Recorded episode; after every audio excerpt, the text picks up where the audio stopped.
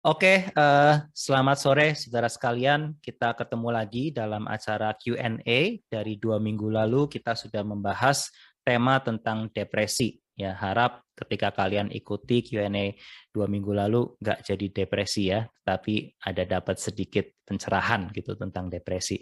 Nah hari ini kita mau lanjut nih. Kalau masih ingat teman-teman kan kita membahas pertama itu tentang what ya tentang apa itu depresi. Kita sudah bahas uh, apa sih kira-kira yang bisa dikategorikan sebagai depresi dan bukannya sekedar sedih biasa atau stres biasa begitu ya? Lalu kemudian uh, apakah depresi itu dosa ya? Apakah uh, di Alkitab ada orang depresi? Nah itu teman-teman kalau mau tahu jawabannya itu bisa lihat di YouTube yang dua minggu yang lalu. Nah, lalu minggu lalu, eh, dua minggu lalu kita sudah masuk kepada pertanyaan bagian kedua, ya why, ya kenapa kenapa bisa ada depresi. Nah, itu yang tidak ada waktu untuk menyelesaikan dan hari ini kita akan selesaikan dan setelah itu kita akan bahas bagaimana kita menghadapi tentang depresi. Ya, tapi sebelum itu uh, saya mengajak kita bersatu dalam doa. Mari kita bersatu.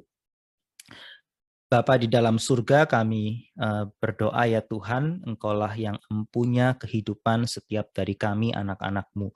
Dan kami percaya Engkau adalah Allah yang berdaulat atas setiap konteks kehidupan kami, termasuk mungkin kami yang mengalami depresi atau teman-teman kami yang mengalami depresi, itu pun di dalam kekuatan dan kuasa Tuhan. Tapi kami juga percaya Engkau juga adalah Allah yang penuh cinta kasih, sehingga Engkau juga rela mengirimkan anakmu turun ke dalam dunia, menjadi manusia yang juga mengalami apa yang kami alami. Di Taman Getsemani, di atas kayu salib, dia telah menunjukkan bahwa engkau adalah Allah yang peduli kepada orang-orang yang depresi. Maka Tuhan kami berdoa kiranya engkau sendiri yang memimpin diskusi kami pada sore hari ini ketika kami melanjutkan pembahasan tentang depresi ini. Tuhan berikan kepada kami hikmat bijaksana dan Tuhan berikan uh, kebenaranmu untuk boleh dibahas, diberitakan melalui Q&A ini. Di dalam nama Tuhan kami Yesus Kristus kami berdoa. Amin. Oke, jadi minggu lalu kita bahas uh, pertanyaan yang menanyakan apa sih inti dari depresi dan kemudian apakah setan itu bisa mengakibatkan depresi. Lalu Kak Yohana sudah menjawab salah satu jawaban ya bahwa di masa pandemi ini sepertinya angka depresi itu meningkat begitu ya karena ya kita menjalani habit yang membuat orang memang cenderung depresi. Habit apa? Habit yang ada di rumah, habit yang kemudian kita selalu di depan layar monitor, yang mungkin membuat pola makan kita tidak teratur, dan mungkin kalau saya tambahin ya karena kita mungkin jadi nggak olahraga begitu ya, kita nggak pergi keluar menghirup udara segar, uh, ya itu cenderung membuat kita depresi. Karena ya salah satunya selain tubuh kita jadi nggak sehat, dan mempengaruhi psikis kita karena kita adalah makhluk yang diciptakan bukan saja secara roh tapi juga secara tubuh maka tubuh nggak sehat jiwa kita juga terganggu.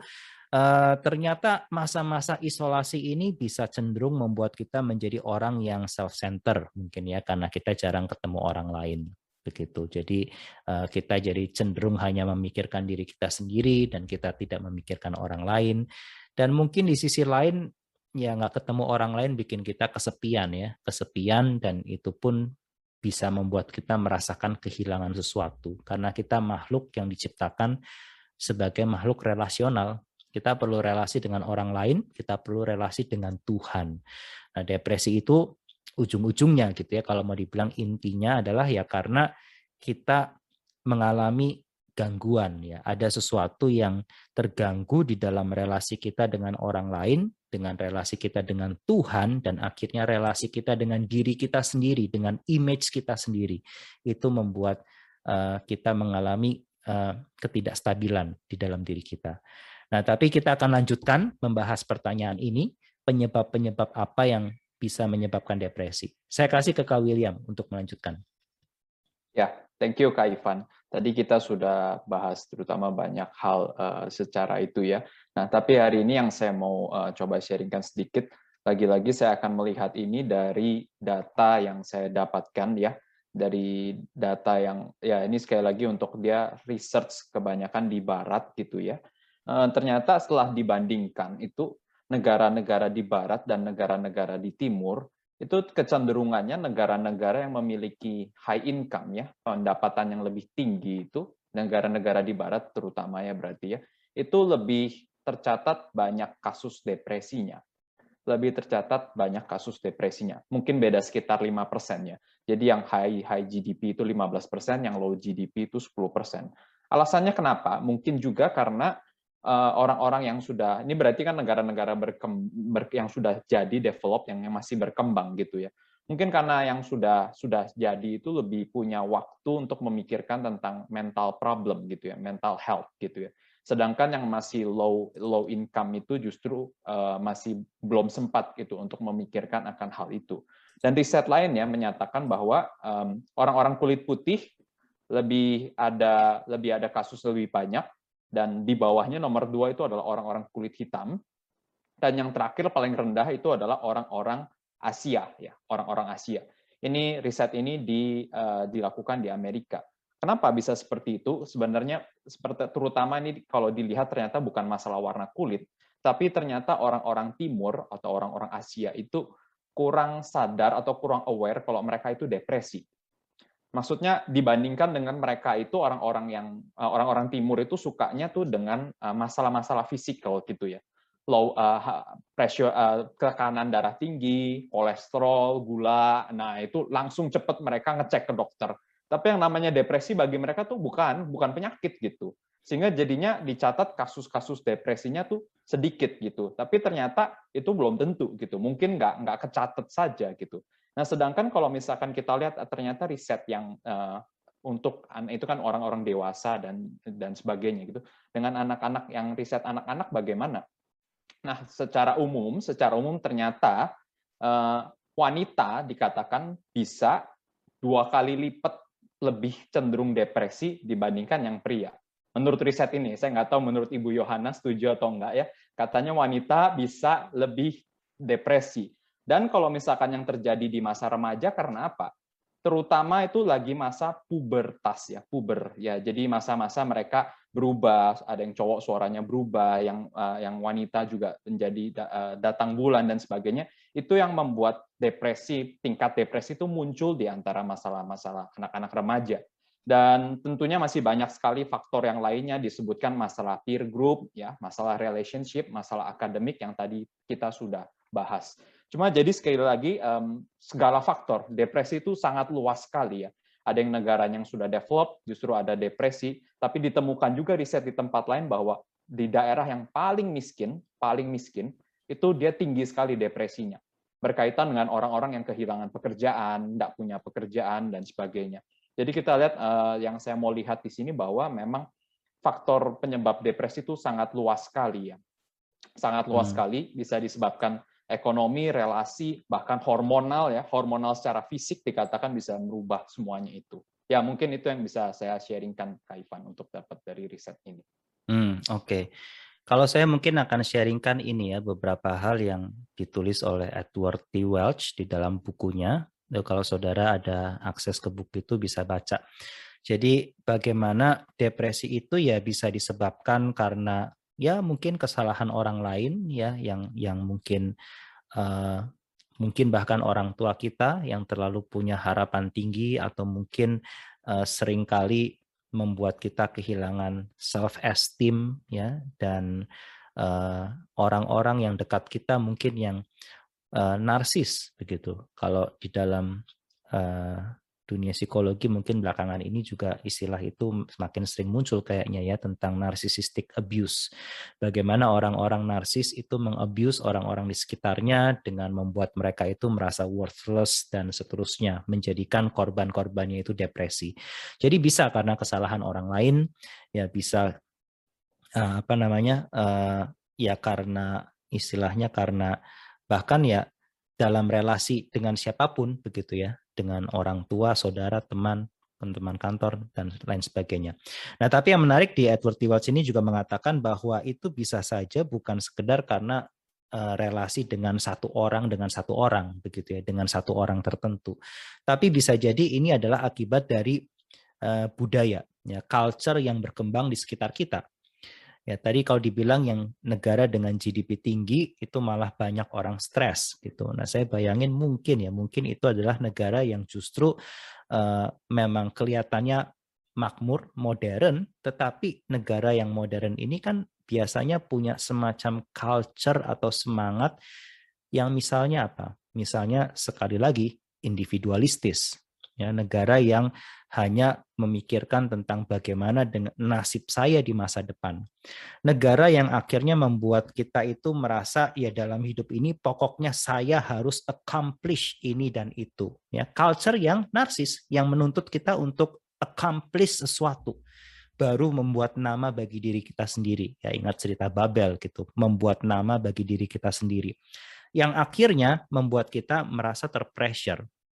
Ya, kita perlu untuk achieve ini dan itu supaya kita bisa merasa diterima, merasa worthy. Uh, dan baru mendapat nama itu baru wah saya ini baru punya identitas ya identitas yang dibangun atas nama kita sendiri bukan karena sebuah komunitas di mana kita belong ke dalam komunitas itu tidak harus menjadi yang besar paling nomor satu tapi saya belong dalam community ini Saudara, kalau kita hidup dengan semangat individualistis yang diajarkan oleh banyak culture modern ini gitu ya, eh, akhirnya nggak heran sih kita akan hidup itu merasa meaningless. Saudara, kalau dalam hidup kita, hidupnya tujuan paling utama, paling tinggi adalah diri kita sendiri, nggak heran kita akan merasa hidup itu nggak berarti. Kenapa? Ya karena buat apa kita me, apa melihat diri kita paling besar berarti standar paling besarnya kita itu sebetulnya sangat rendah.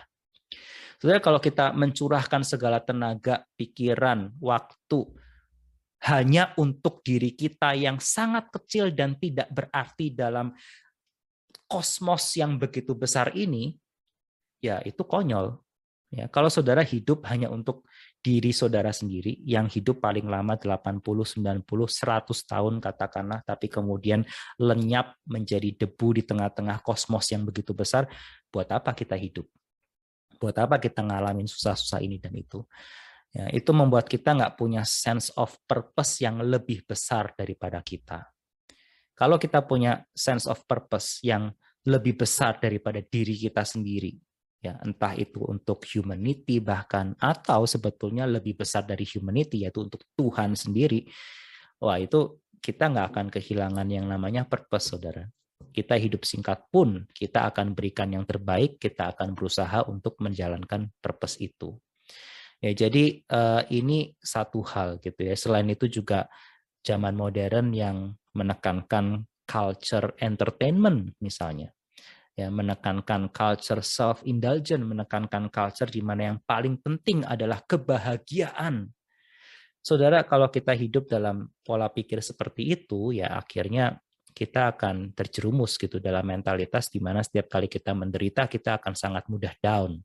Ya kita nggak punya tempat lagi buat suffering kita nggak punya tempat lagi buat yang namanya perjuangan.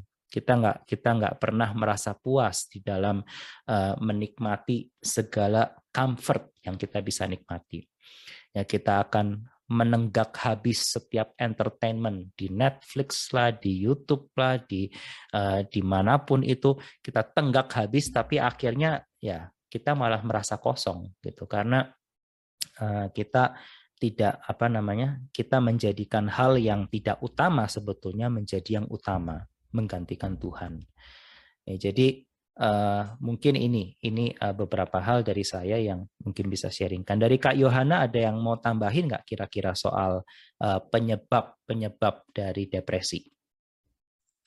Nggak sih kayaknya uh, Kak Ivan sama Kak William sudah bahas semuanya. Mungkin yang mau bah mau yang mau dengar yang saya bilang bisa lihat ke video minggu lalu. Oke, okay. iya.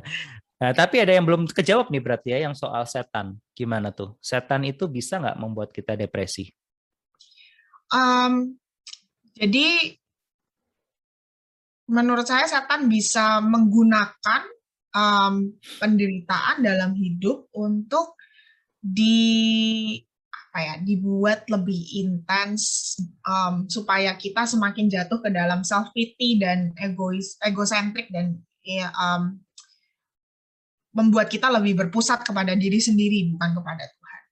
Um, ada pergumulan-pergumulan yang saya rasa memang bisa ya setan jadi uh, apa bukan langsung gitu tapi lewat orang lain gitu pergumulan kita hidup di dunia ini kan ada yang disebabkan oleh diri sendiri ada yang orang lain ada yang oleh iblis gitu tapi hmm. uh, bukan berarti setiap penderitaan kita atau pergumulan kita itu asalnya dari iblis, bukan seperti itu ya. Tapi ada juga memang kita tidak bisa memungkiri bahwa kemungkinan tersebut ada. Dan kalau kita tahu um, iblis itu bisa memakai iblis itu a, a, accuser, dia adalah um, penuduh ya. Dia bisa membuat kita waktu kita merasa uh, hampa, waktu kita merasa um, apa terpuruk gitu, justru menggunakan perasaan terpuruk, hampa, dan sedih kita itu untuk kita semakin dibuat lebih merasa bersalah, lebih jatuh lagi. Nah, itu bisa sesuatu yang dilakukan uh, oleh iblis untuk menuduh kita dan membuat kita jadi lebih buruk daripada keadaan yang semula. Menurut hmm. saya sih mungkin sebatas itu ya. Uh. Jadi balik lagi sebetulnya yang penting adalah bagaimana kita meresponi ya segala pikiran dan perasaan depresi itu. Betul. Se saya jadi ini ingat sebetulnya contoh yang baik sekali itu Ayub ya bagaimana sebetulnya penyebab semua masalah dia itu ya setan kan. Setan yang memakai si para penjahat setan yang datengin uh, segala macam kesusahan dalam kehidupan Ayub. Tapi sampai akhir kisah Ayub yang sekian puluh pasal itu Ayub nggak nggak ada satupun dialog sama setan nggak ada satupun kepikiran ini ulahnya setan, nggak ada satupun di mana dia kemudian panggil eksorsis gitu ya, tengking-tengking si setan gitu kan, uh, atau menyalahkan setan, enggak, tapi dia berdialognya dengan Tuhan. Jadi ada orang yang mengatakan memang uh, ya kita hidup ini peperangan rohani, kita bukan melawan darah dan daging, kita mengalam, melawan roh-roh dan penguasa di udara, yaitu roh-roh jahat, setan, dan seterusnya. Tetapi ya itu peperangan yang sering kali apa ya ini ini seperti the a fog of war gitu. Kabut peperangan yang uh, kita nggak ngerti itu gimana iblis setan berperang melawan malaikat-malaikat Tuhan di surga. Itu kan kita bukan bagian kita ya bukan bagian kita. Tentu ada peperangan rohani di balik itu semua tetapi bagian kita adalah ya kita berdoa kita menggunakan senjata firman senjata doa kita berdoa kepada siapa ya? Kepada Tuhan. Kita mendengarkan firman firmannya siapa? Firmannya Tuhan gitu. Dan apa yang kita bisa uh, bagaimana ketika firman itu uh, berbicara ya kita hidupi. Ya kita mengubah hidup kita sesuai dengan firman Tuhan. Kita bertingkah laku kepada orang lain sesuai dengan firman Tuhan entah itu memaafkan entah itu mendatangkan keadilan gitu ya. Dan tentang diri kita kita menerima diri kita apa adanya kita kita menerima bahwa kita ini bukanlah orang baik memang. Sehingga ketika setan mengakus kamu nggak layak kamu nggak layak ya harusnya kita bilang ya memang saya nggak layak tapi saya dilayakkan oleh karena Kristus. Ya gitu ya kira-kira. Jadi Eh, sebetulnya perkataan saya nggak layak, ya itu bisa saja keluar dari iblis, bisa saja keluar dari perkataan orang tua kita, teman kita yang ngebully kita, bisa juga muncul dari dalam diri kita. Tapi it doesn't matter. Ya. Yang penting bagaimana kita meresponi hal itu. Okay. Ya, saya rasa itu poin yang penting, penting sekali ya. Um, sering kali kita coba cari kambing hitam, salah-salahin, hmm. ini salahnya siapa gitu. Kita pikir kalau kita sudah tahu ini salahnya siapa itu bisa membuat kita lebih baik, tapi sebetulnya itu hanya menambah keegoisan kita dan self pity kita. Harusnya waktu kita ada dalam masalah itu dibandingkan mencari uh, mencari kambing hitamnya itu justru kita sudah tahu kita ada di dalam masalah. Kenapa tidak pertama-tama fokus dulu kepada siapa sih yang bisa menarik kita keluar dari masalah itu, yang bisa selamatkan kita? Ya hanya Tuhan. Karena ya tadi ya, yang misalnya kita merasa tidak layak, yang bisa melayakkan kita siapa? Tuhan. Seandainya kita di di disiksa atau uh, di dicelakai atau dijahati oleh orang-orang di sekitar kita, siapa yang bisa menyelamatkan kita? Cuma Tuhan. Dan kalau kita merasa tidak dicintai dan memang kita mungkin merasa diri layak tidak dicintai, harusnya kita sadar dan lihat bahwa ada satu orang yang mencintai kita apa adanya dan tanpa syarat dan tidak perlu pakai babi bu dan tidak cinta kita karena apa yang kita bisa lakukan tapi dia cinta kita karena kita karena dia itu orang um, dia adalah Tuhan yang penuh kasih ya cuma Tuhan. Hmm. Iya, saya jadi mau tambahin satu poin lagi nih ya, uh, bahwa tadi kan uh, waktu saya bilang tentang culture itu mempengaruhi kita gitu, menjadi orang yang egois, yang tidak bisa berpikir lebih besar daripada diri sendiri. Uh, sebetulnya di sisi lain begitu ya, culture yang sering kali membuat kita itu ini ya lupa akan kebesaran dan kedaulatan Tuhan ya culture modern yang seperti itu. Misalnya Wells ada bilang the culture of making decisions. Di zaman sekarang ini kita dituntut untuk kayaknya setiap hari itu bikin decisionsnya itu banyak sekali gitu kan ya. Uh, dan kita merasa wah kalau saya nggak bikin decision salah bikin decision maka masa depan saya bisa lebih susah begitu. Ya jadi uh, dan itu kadang membuat kita lupa bahwa pada akhirnya uh, Tuhan berdaulat Ya, Tuhan berdaulat dalam setiap kehidupan kita. Sehingga orang depresi itu kadang itu uh, lupa bahwa Tuhanlah yang berdaulat. Seringkali ada orang yang menyalahkan diri sendiri. Aduh, kenapa ya waktu itu saya mengambil keputusan ini gitu. Lalu menyalahkan diri, aduh gara-gara saya orang tua saya jadi susah dan seterusnya. Saudara, uh, ya memang kalau kita salah, kita perlu menyesal, kita perlu bertobat, tetapi pada akhirnya gitu ya, kita harus melihat kepada kedaulatan Tuhan. Tuhan yang berdaulat, Tuhan memberikan kita konteks kehidupan. Demikian juga kalau ini adalah salahnya orang lain. Kalau tadi uh, ke Yohana bilang ada orang lain jahat sama kita gitu ya. Ya di satu sisi kita bisa uh, menuntut keadilan, kita bisa marah, tapi kita harusnya juga bisa forgive ya. Karena apa? Karena kita percaya ya akhirnya ini kedaulatan Tuhan gitu dan itu pergumulan utama kita ya di mana Ayub pun ketika dia didatangi para penyamun dan dari bangsa mana itu ya uh, akhirnya ya dia tetap bergumulnya itu dengan Tuhan. Tuhan kenapa kamu mengizinkan ini? Kan Tuhan yang berdaulat. Nah, saya rasa itu pergumulan yang lebih sehat ketimbang menyalahkan kanan kiri. Gitu ya, ketimbang menyalahkan kanan kiri. Oke. Uh, ada lagi yang mau tambahin tentang poin ini? Ya, saya tambahkan sedikit sekali ya, nggak terlalu hmm. panjang ini. Um, jadi sama dari buku Wells juga ya, bahwa dia katakan sebenarnya uh, segala macam depresi itu bisa di, bisa dijadikan spiritual depressions ya. Maksudnya dia kasih contoh seperti ini yang menurut saya baik sekali ya. Orang-orang depresi sering katakan I am worthless ya. Saya itu nggak ada gunanya. Aku tuh bukan siapa-siapa. Tapi mungkin yang tapi mungkin kalimat ini tuh bisa diterjemahkan begini ya Tuhan itu tidak memberikan kesuksesan seperti yang saya mau, maka saya nggak percaya lagi kalau Tuhan itu baik. Atau mungkin kita kata-kata yang lainnya, yang sering kita katakan, saya kehilangan orang yang paling saya kasihi. Mungkin kalimat ini bisa diterjemahkannya. Tuhan tuh nggak cukup buat kamu. Tuhan tuh nggak cukup. Aku udah nggak bisa jalan deh, aku nggak bisa move on deh, aku pakainya stuck di sini aja. Mungkin dalam hati itu kita sedang katakannya, aku nggak percaya kalau Tuhan dengar doaku aku nggak percaya kalau Tuhan itu powerful enough untuk mengubah kondisiku. Jadi saya pikir ya, saya lihat kalimat-kalimat ini benar-benar sangat sangat menyentuh sekali gitu ya. Kadang-kadang tuh kalimat-kalimat yang kita keluar dari depresi itu apa? Apakah sebenarnya itu kalimat kekecewaan kepada Tuhan gitu ya?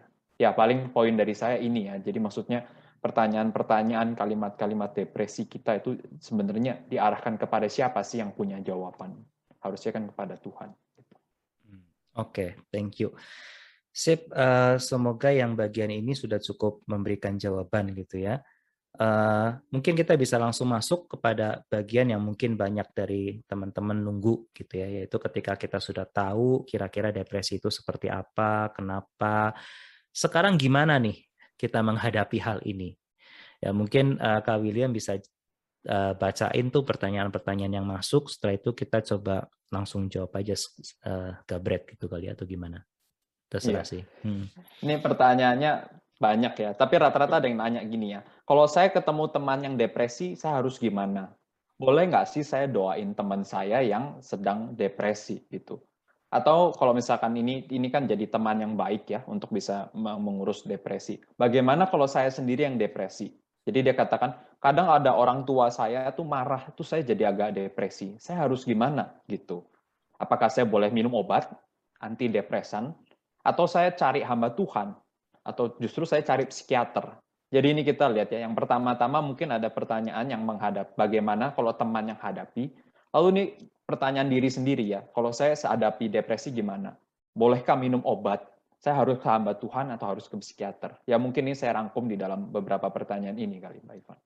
Hmm, hmm. Oke, okay, thank you. Uh, siapa mau jawab dulu? yang mana aja boleh.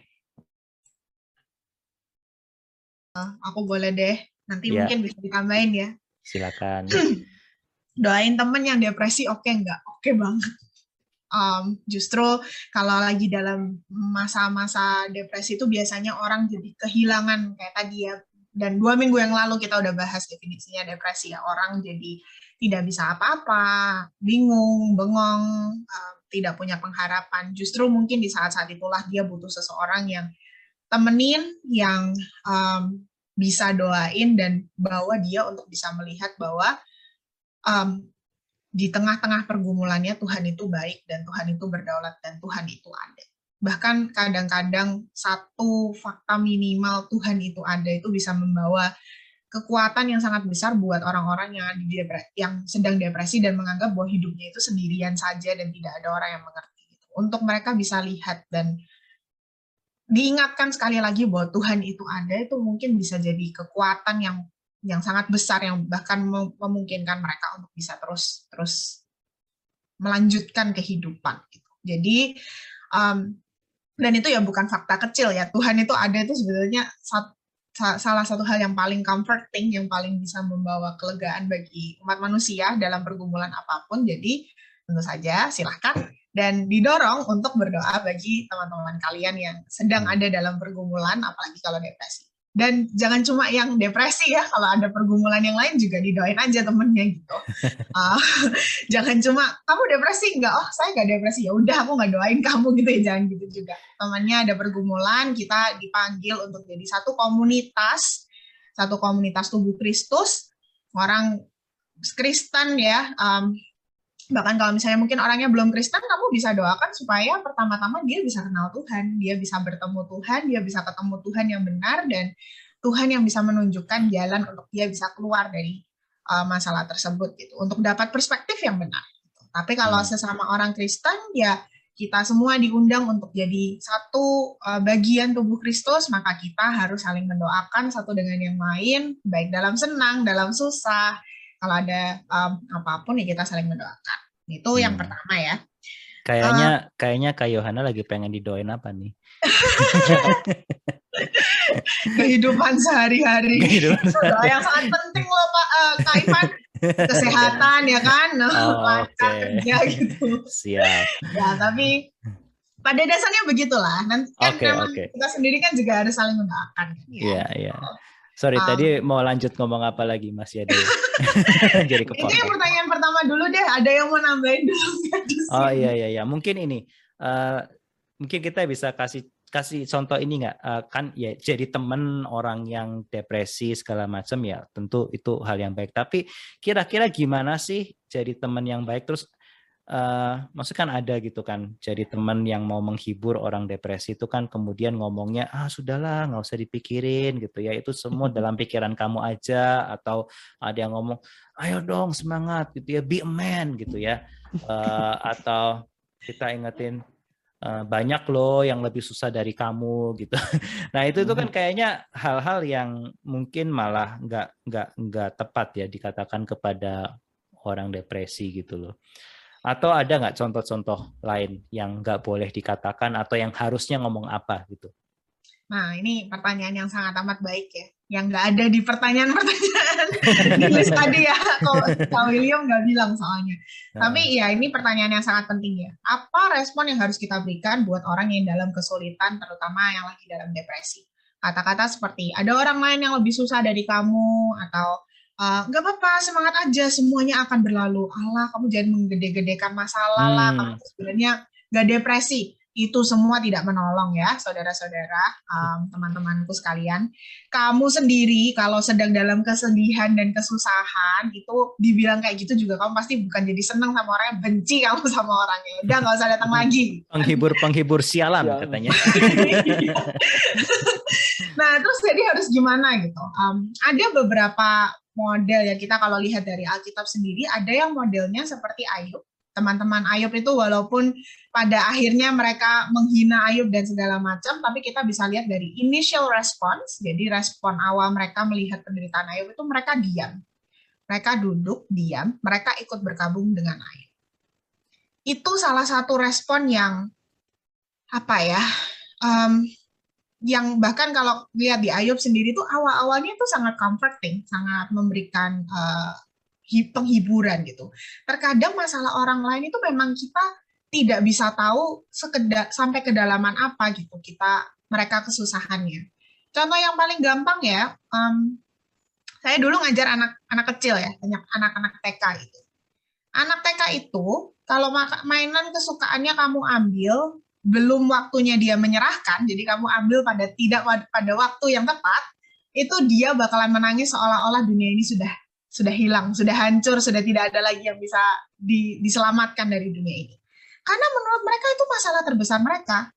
Untuk kita bicara, Allah itu bukan masalah besar, mereka nggak ngerti. Karena menurut mereka itu satu-satunya yang mereka punya, itu segala sesuatu yang mereka paling kasih. Jadi kita tidak pernah bisa tahu konteks orang lain dan penderitaan yang mereka alami itu sampai sedalam apa, mereka kenapa itu bisa membuat mereka sangat jatuh, sangat sedih, itu kita nggak bisa tahu. Ada lah ya mungkin yang umum-umum, kalau kehilangan seseorang mungkin kita sama-sama berduka, ya kira-kira orang berduka tuh bagaimana. Tapi sekedalam apa dukanya, seintens apa dukanya, kita nggak bisa tahu. Maka kadang-kadang mungkin justru penghiburan yang lebih tepat adalah diam dan ada bersama mereka itu sudah yang paling menghibur hmm. yang ada bersama mendoakan. Dan doanya juga bukan Tuhan supaya lalukan penderitaan ini dari mereka gitu. bukan yang seperti itu tapi kiranya Tuhan memberikan kekuatan kiranya Tuhan yang menghibur Tuhan yang tolong seperti itu. Nah, Tuhan mau nolongnya seperti apa ya? Terserah Tuhan gitu. Uh, apakah mau dilalukan atau pertolongan yang lain kan nggak tahu ya. Um, jadi yang seperti itu. Um, ada juga respon yang uh, berupa kalau misalnya memang orang yang sudah terlalu lama dalam depresi seperti dua minggu lalu saya kasih contoh did I give this example? Um, tapi ada kalau saya sudah kasih ya mungkin saya ulangi. Jadi ada teman saya di luar negeri yang suaminya itu punya um, depresi yang cukup kronis. Ketika um, episode depresi itu sangat intens, suaminya itu bahkan tidak bisa keluar dari kasur.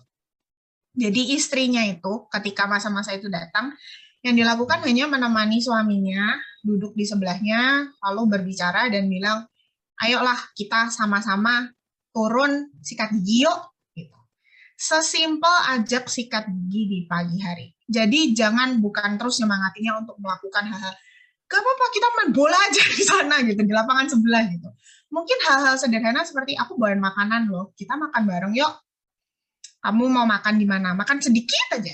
Um, sesederhana gitu misalnya tindakan-tindakan um, kecil tapi yang bisa menunjukkan adanya progres. Jadi orang yang depresi itu kan biasanya tidak mau melakukan apa pun, menganggap dunia ini kosong, hampa segala macam. Jadi untuk kita bisa ajak mereka melihat ada satu warna kecil, satu hal kecil yang bisa dilakukan, tapi itu bisa jadi kemajuan, itu bisa jadi satu hal yang membuat mereka maju. Hmm. Kadang-kadang untuk kita bisa hanya bilang, aku berdoa untukmu hari ini itu juga cukup menghibur. Kalau memang kita bingung dan kebetulan kita cukup punya relasi yang dekat, apa yang bisa aku lakukan untukmu? Itu mungkin pertanyaan yang lebih baik. Kalau hmm. mereka memang nggak tahu kita bisa lakukan apa ya, ya tadi ada sama mereka um, yang kecil-kecil.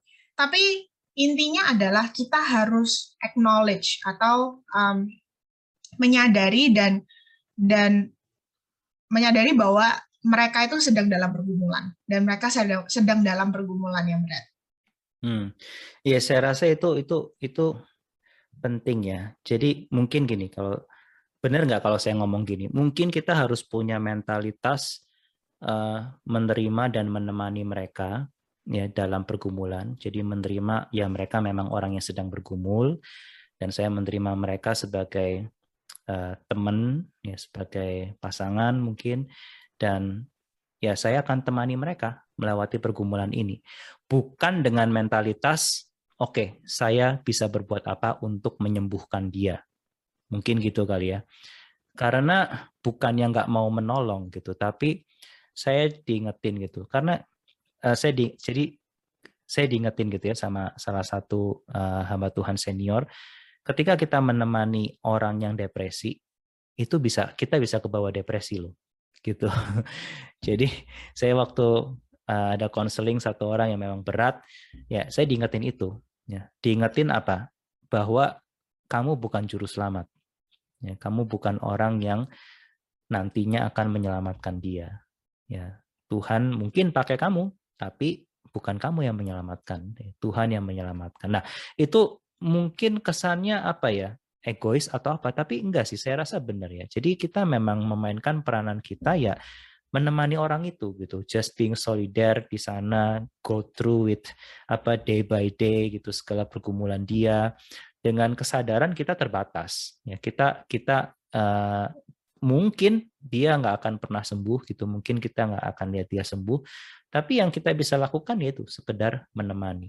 Kalaupun Tuhan sembuhkan dia ya puji Tuhan gitu puji Tuhan ya, jadi itu mentalitas yang in a sense bukan membebaskan diri kita untuk tidak berbuat apa-apa tapi juga ya istilahnya lebih realistis ya ketimbang kita mau mencoba menyelamatkan setiap teman kita yang depresi gitu dan dan itu hmm. justru nggak bisa ya kalau kita justru jadikan diri kita juru selamatnya hmm. mereka tidak disembuhkan dengan cara yang benar ya pasti jatuh lagi karena kita kita bukan jawaban hmm. ultimate-nya ya iya dari, iya iya kalau itu. orang itu bergantung sama kita menjadikan kita Tuhannya ya itu malah cilaka lagi gitu ya betul hmm. iya iya oke okay. William mau tambahin dulu Uh, enggak sih, kayaknya mostly juga semua sudah kalian jawab. Cuman saya teringat salah satu ya pendeta uh, senior juga ya. Kita orang Kristen lebih, apalagi kita gereja reformnya, kita lebih suka bicara sama ngajarin orang gitu ya. Padahal yang dibutuhkan orang yang sedang sedih itu kamu duduk dan mendengar.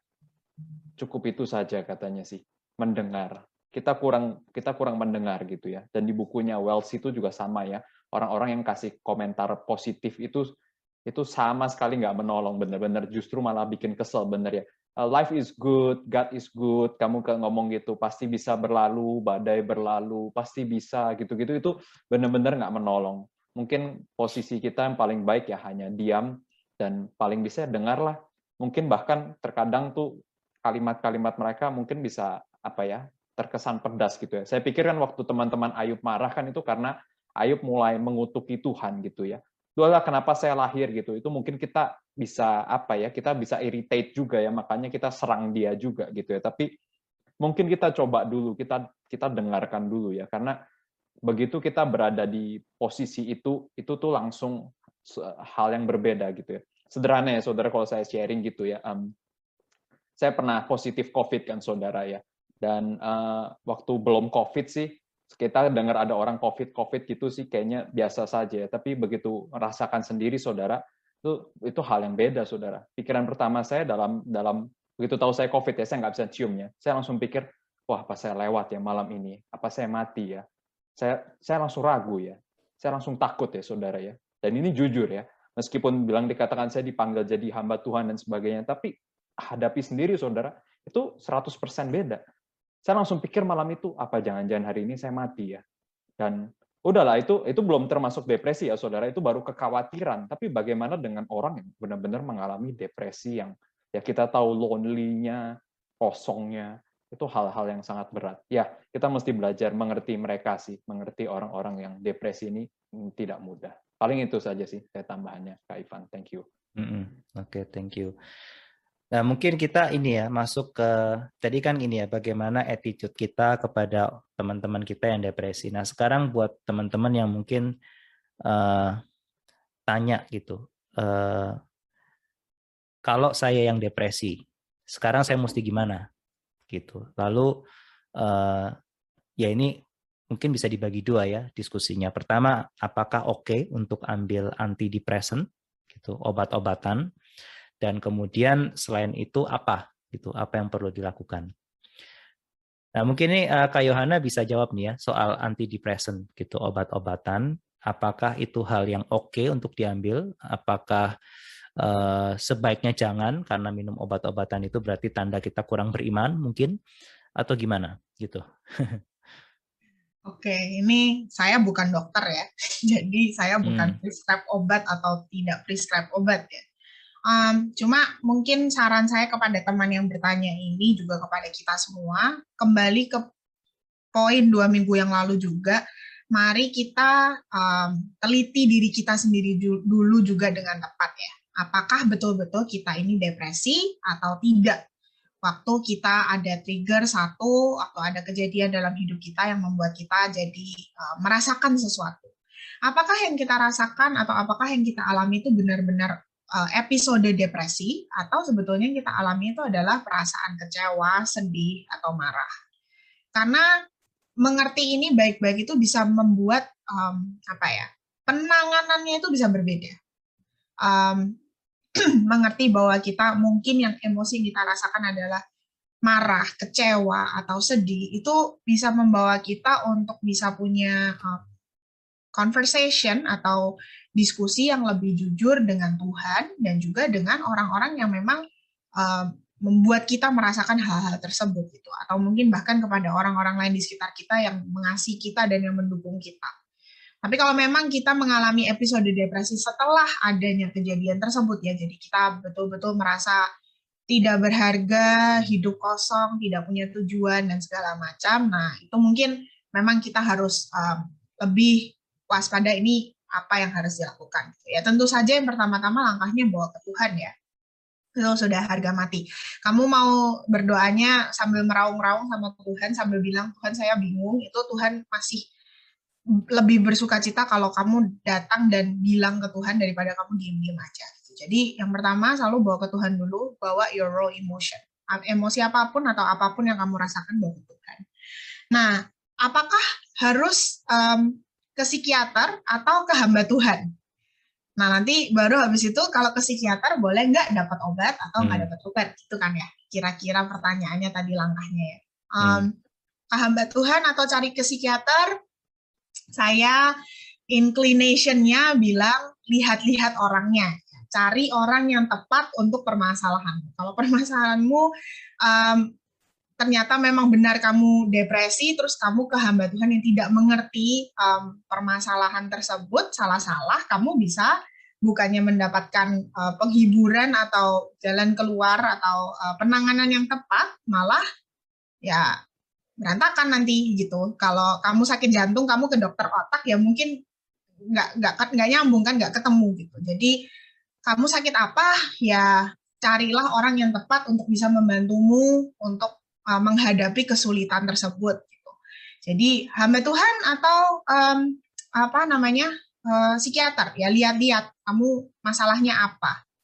Kalau misalnya mau ke hamba Tuhan pun kamu ke hamba Tuhan yang mana? Apakah hamba Tuhan ini mengerti kamu? Apakah kamu tahu hamba Tuhan ini bijaksana atau tidak? Apakah dia bisa dipercaya? Apakah kamu tahu dia bisa membawamu untuk melihat dengan lebih jelas um, di mana Tuhan di dalam hidupmu dan mengarahkan kamu untuk benar-benar kembali dan melihat kepada Tuhan di dalam tengah-tengah pergumulan ini atau tidak itu itu harus dipertimbangkan. Kalau ternyata memang um, kamu bingung mau ke mana dan kamu merasa ini memang sudah sudah kayaknya saya nggak bisa berpikir jernih um, lagi, kayaknya saya memang butuh bantuan obat, ya oke okay, coba ke psikiater. Tapi hati-hati juga kalau ke psikiater, ada psikiater-psikiater yang memang mereka tujuannya menolong orang ya. Jadi mereka betul-betul coba tanya sama kamu apa yang kamu rasakan, apa yang kamu alami. Um, mereka ingin supaya kamu memang bisa sembuh. Tapi ada psikiater-psikiater yang memang tidak bertanggung jawab dan mau cuma ambil keuntungan dari kamu. Jadi kamu memang sengaja akan diberikan pertanyaan-pertanyaan atau tes-tes yang mendorong kamu untuk memikirkan dan merasa bahwa kamu sakit sehingga kamu butuh obat. Padahal sebetulnya kamu mungkin belum butuh obat. Dan obat itu mahal, saudara-saudara. Uh, Sekali kamu mulai, biasanya kamu memang harus ada dalam obat dalam jangka waktu yang lama. Jadi ada orang-orang yang memang justru jahat ya, mem memanfaatkan masalah dan problematika hidup orang lain supaya dapat keuntungan. Ada orang-orang yang seperti itu. Maka mau ke psikiater pun itu juga nggak mudah. Dan kamu ke psikiater harus dites dulu ya harus lihat dulu um, apakah memang ini sejauh kamu sampai harus butuh obat atau sebetulnya kamu yang dibutuhkan adalah konseling atau menata pola hidup. Nah, itu juga berbeda lagi. Hmm. Saya sih saran jangan buru-buru ke obat ya, karena satu tadi mahal, yang kedua obat itu tidak boleh dipakai sembarangan. Kamu tidak boleh sembarangan minum obat. Obat itu berbeda untuk setiap tubuh orang. Um, harus disesuaikan supaya tidak sampai efek sampingnya macam-macam. Bahkan obat yang diprescribe untuk um, kasus tertentu ya. Jadi ada beberapa teman yang atau konseli yang memang harus sampai minum obat ya, itu obatnya tidak bisa langsung sekali dikasih terus uh, pas gitu. Ada namanya masa adjustment, observasi, dilihat-lihat seminggu ada keluhan atau enggak gitu. Ada orang yang da dapat antidepresan itu efek sampingnya jadi gemuk, malah nanti masalahnya jadi nggak pede sama tubuhnya, repot lagi. Ada orang yang dikasih antidepresan uh, bisa tidur tapi terus tidurnya kelamaan. Akhirnya badannya jadi lemes-lemes semua karena nggak bisa gerak sama sekali. Nah itu harus disesuaikan terus obatnya.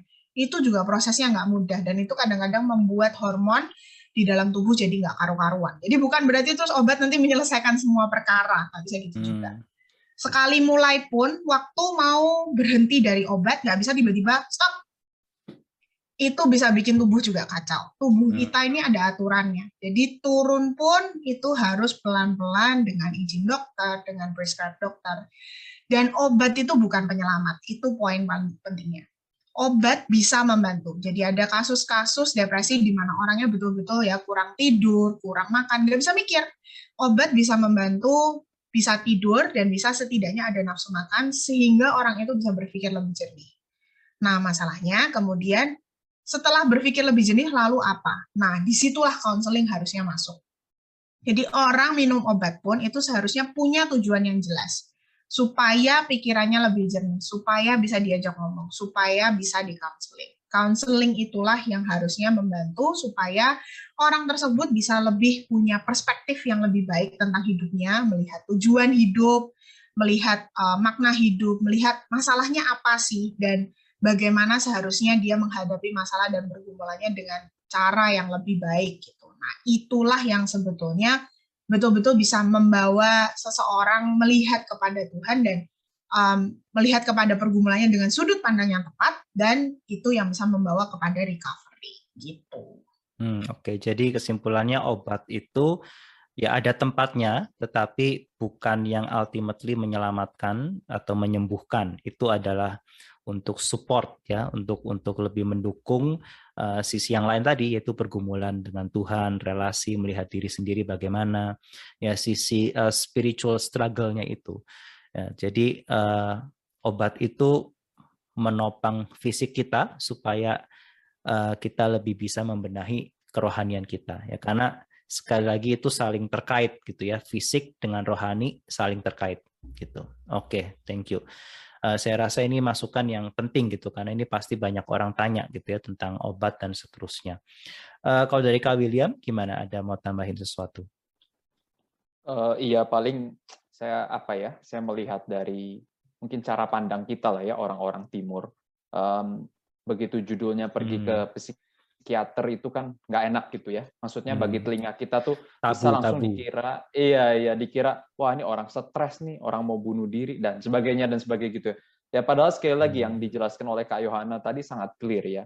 Ada tempat di mana memang bukan tempat hamba Tuhan gitu ya. Kan di lingkungan kita mungkin segala sesuatu boleh tanya ke hamba Tuhan, ya curhat ke hamba Tuhan gitu ya. Dan tapi sekali lagi eh, Kak Yohana udah bilang ya harus harus pilih-pilih juga gitu dan harus ada perlu juga ke psikiater saudara ya. Mau bagaimanapun juga uh, ini bukan hal yang bukan hal yang tabu gitu ya. Kalau memang perlu dan sebagainya perlu treatment dengan obat memang uh, harus dengan obat. Ya paling dari saya itu aja sih Kak Ivan.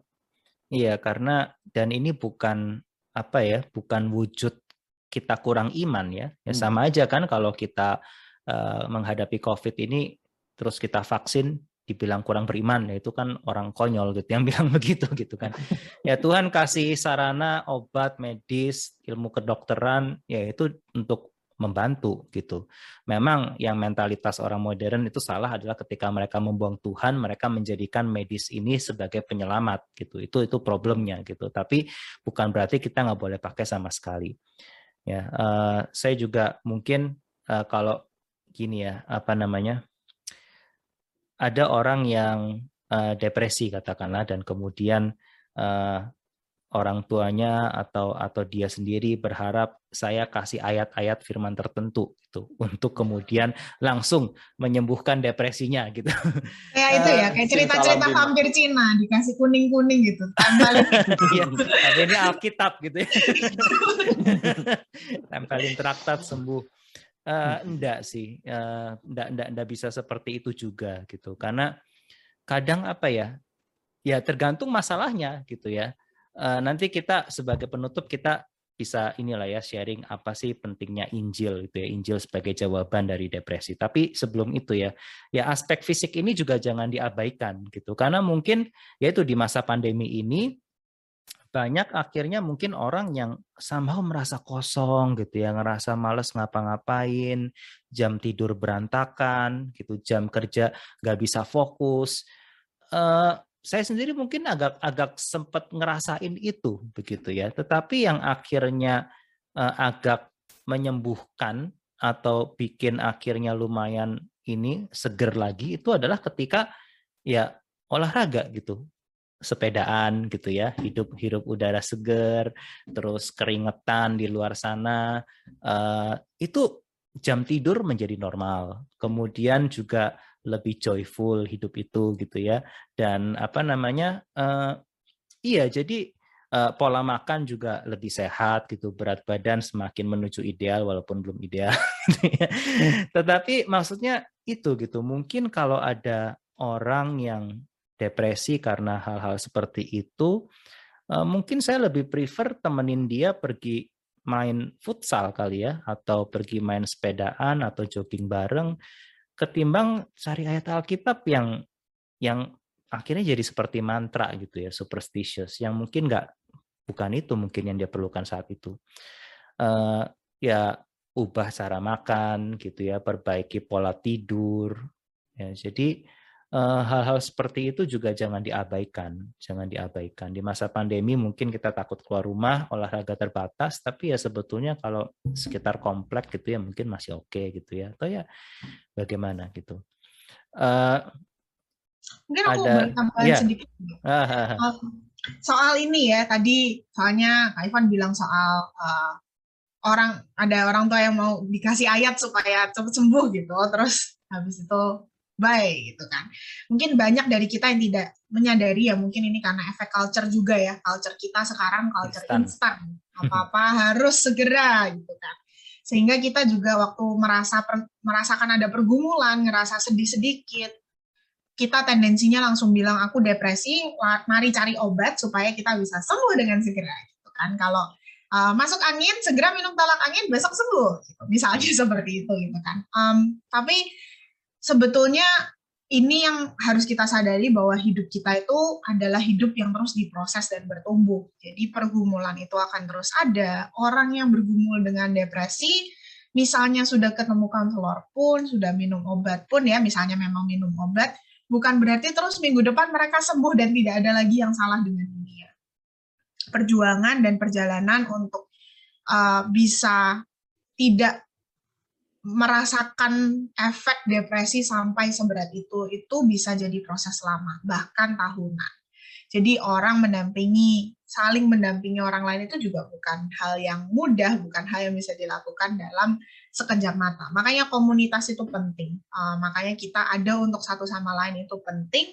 Dan makanya kita juga harus sadar bahwa hidup kita itu secara keseluruhan itu sebuah proses. Memang terkadang sulit tapi ya kita diajar Tuhan untuk menunggu dengan sabar, untuk bergumul dengan setia, dan terus jadi terus hidup um, berjuang untuk bisa lebih kudus lagi dan hidup dengan setia sampai akhir di hadapan Tuhan itu itu dia sulitnya di situ, tapi juga indahnya di situ. Waktu kamu lihat ke belakang dan melihat semua yang sudah Tuhan lakukan buat kamu, buat kita semua, dan bagaimana Tuhan merajut sesuatu yang sangat indah dari kehidupan kita. Hmm, Oke. Okay. Nah mungkin untuk menutup itu kita bisa apa expand lagi tuh ya statement itu tadi. Kira-kira gimana sih Injil itu uh, menjadi satu hal yang relevan ya buat orang-orang yang bergumul dalam depresi? Siapa? Kak William? Oh. Dan mulai dari aku terus ah, Kak William dulu. Iya, barusan tanya Kak William. gimana? Iya, ya. Um, mau bagaimanapun ya Injil kan itu satu hal yang membebaskan, satu hal yang membebaskan kita ya. Ya sering kali justru belenggu belenggu dosa ya, belenggu akan depresi itu banyak banyak macamnya gitu ya. Bisa dari dari dosa kita, bisa dari setan, bisa dari penderitaan dan segala macam. Tapi poin saya adalah ketika ya saudara yang mengalami mengalami depresi ya dan depresi itu sifatnya kan berkepanjangan sekali lagi ya ini nggak ada yang satu hal yang instan gitu. Maksudnya apa ya? Maksudnya tadi uh, Kak Ivan ada singgung seperti ini ya. Maksudnya bagaimana dengan orang yang deal dengan kecenderungan penyuka sesama jenis seperti itu ya. Um, dia seumur hidup akan deal dengan itu gitu ya. Uh, dia nggak mau kalah dengan kecenderungan itu dan dia akan berusaha itu dan juga mungkin orang yang depresi bisa juga dengan akan hal ini ya sama gitu ya dia akan menghadapi depresi uh, seumur hidupnya. Tapi kan kita percaya ya, kita percaya di dalam Kristus ya. Maksudnya Kristus sudah menang akan dosa-dosa kita. Walaupun seumur hidup kita itu kita harus menjalankan ini ya nggak apa-apa. Bukan hanya kita kok dan bukan hanya Tuhan Yesus ya. Paulus yang besar yang luar biasa itu Tuhan letakkan duri dalam daging. Ya duri dalam daging kita nggak pernah ada yang tahu apa ya ada yang bilang itu sakit sakit mata, ada yang bilang itu masalah di mental, ada yang bilang itu setan yang terus menggocok. Ya mungkin juga salah satunya adalah mungkin itu depresi yang akan kita terus bawa. Tapi bukan berarti itu the end of everything gitu ya. Bukan berarti itu kita berkutat terus juga di dalam depresi. Kita terus punya harapan ya. Karena Kristus sudah menang ya. Kristus sudah mengalahkan semua dosa. Mungkin dari saya itu aja sih Pak Ivan. Hmm. Dan saya rasa ini ya, pola di dalam salib Injil itu ada satu hal yang menarik gitu ya, yaitu pola Kristus menyelamatkan kita itu dengan menjadi sama seperti kita, mengalami apa yang kita alami. Ada istilahnya itu solidaritas, ya, menjadi sama, solidar.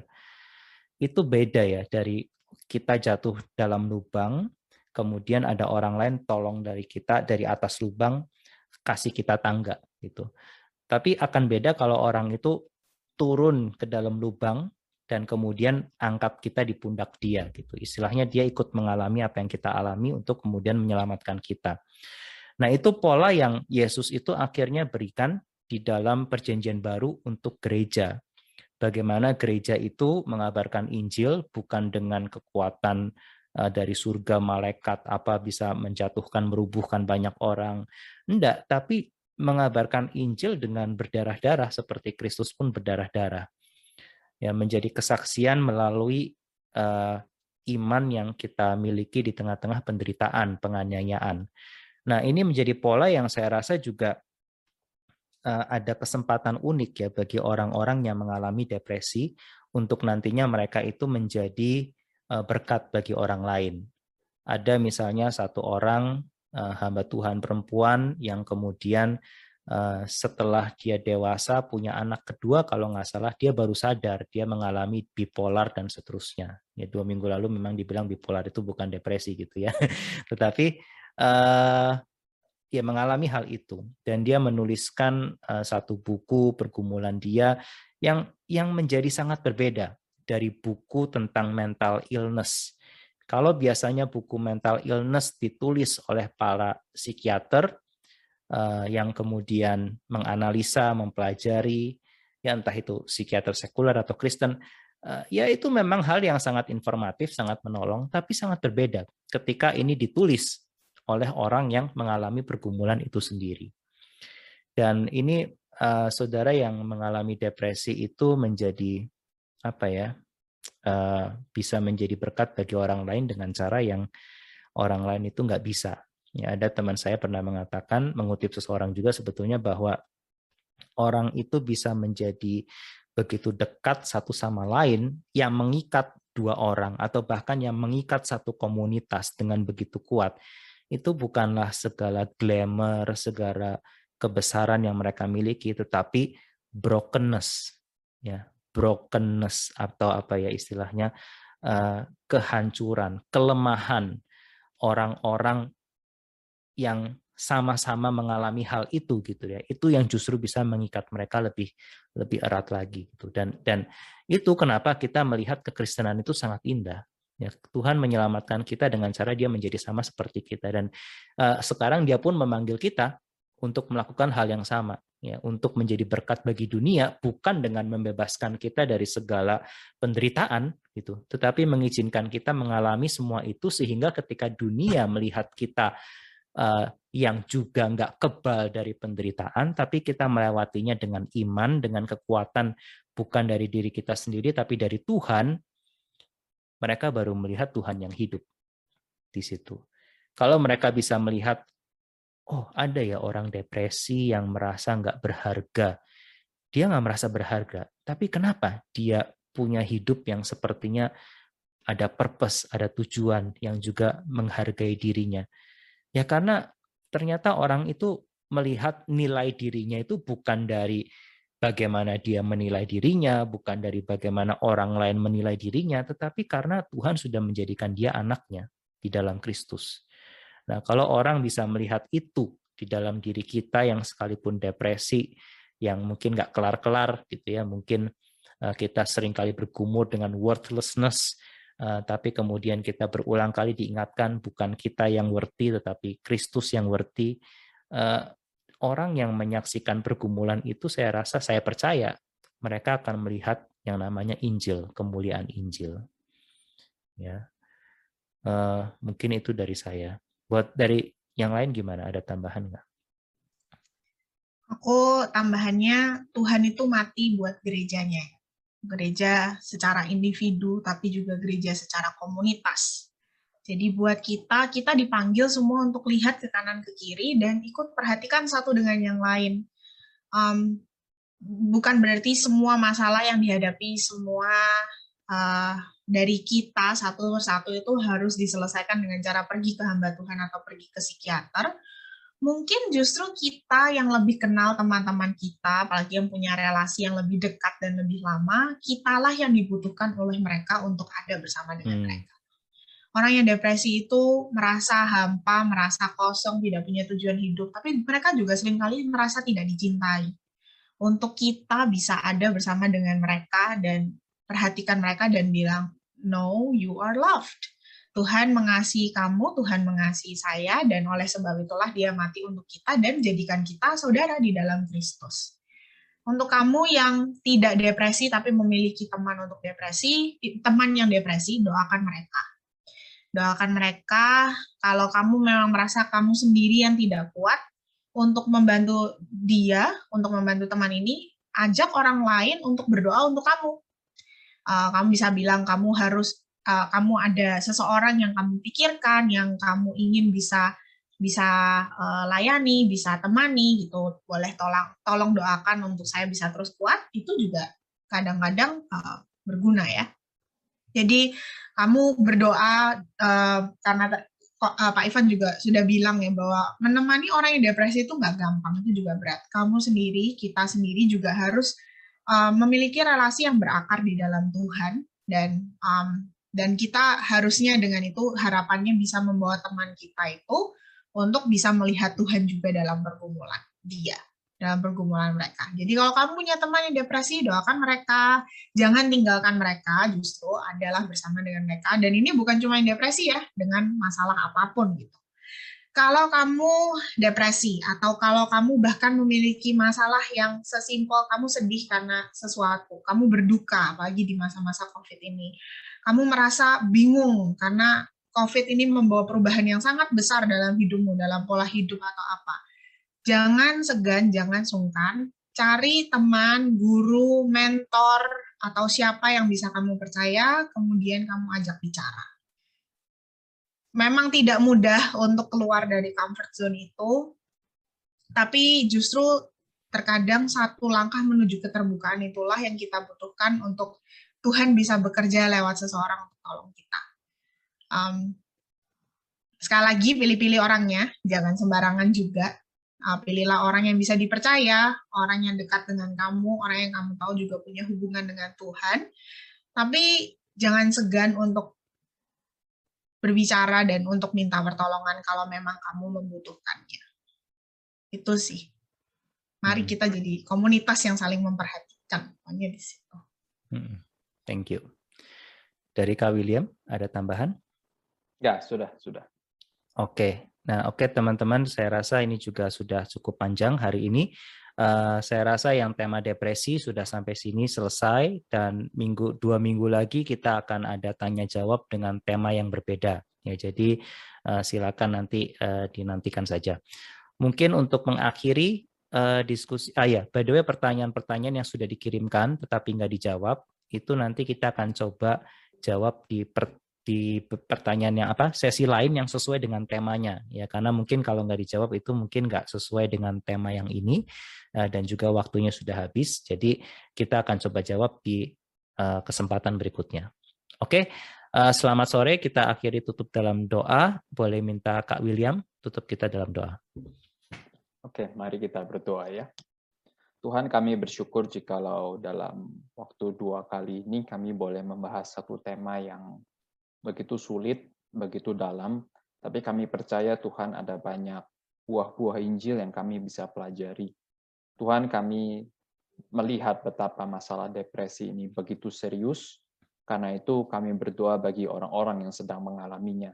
Kiranya Tuhan sendiri yang menjadikan penghiburan, Tuhan sendiri yang menjadi pengharapan bagi orang-orang yang mengalami depresi. Tapi kami juga tidak lupa Tuhan, kami berdoa bagi kami yang mungkin menjadi teman-teman orang-orang yang dekat dengan mereka. Berikan kami kekuatan uh, supaya kami bisa menjadi penolong yang baik bagi mereka. Jangan biarkan justru kami menjadi penolong yang membuat mereka semakin terpuruk, tapi ajar kami untuk duduk mendengar bentuk kami juga sebagai komunitas yang sungguh-sungguh uh, menjadi gereja Tuhan yang hidup, yang saling memperhatikan satu dengan yang lain. Karena itu kami terus berdoa Tuhan untuk anak-anak yang sedang mengalami depresi. Tuhan tolong mereka. Tuhan juga pakai kami semua yang di sini yang diberikan kepekaan, mata yang lebih terbuka lagi, agar kami bisa memperhatikan mereka justru. Kami berdoa Tuhan, jangan biarkan uh, orang-orang yang yang sedang mengalami depresi ini justru mendapatkan uh, judgmental penilaian yang buruk daripada mata-mata publik. Kami berharap kami bisa menjadi gereja tempat di mana orang-orang yang broken, orang-orang yang hancur, orang-orang yang berkekurangan ini boleh berkumpul sama-sama dihiburkan oleh Kristus. Kami bersyukur Tuhan, kami bersyukur untuk Q&A ini, kami berharap juga untuk tema-tema di dalam minggu-minggu depan boleh sungguh-sungguh menjadi berkat bagi kita semua. Dalam nama Tuhan Yesus kami berdoa. Amin. Amin. Oke, teman-teman sekalian, sampai jumpa di kesempatan berikutnya ya. Tuhan memberkati. Bye. Bye.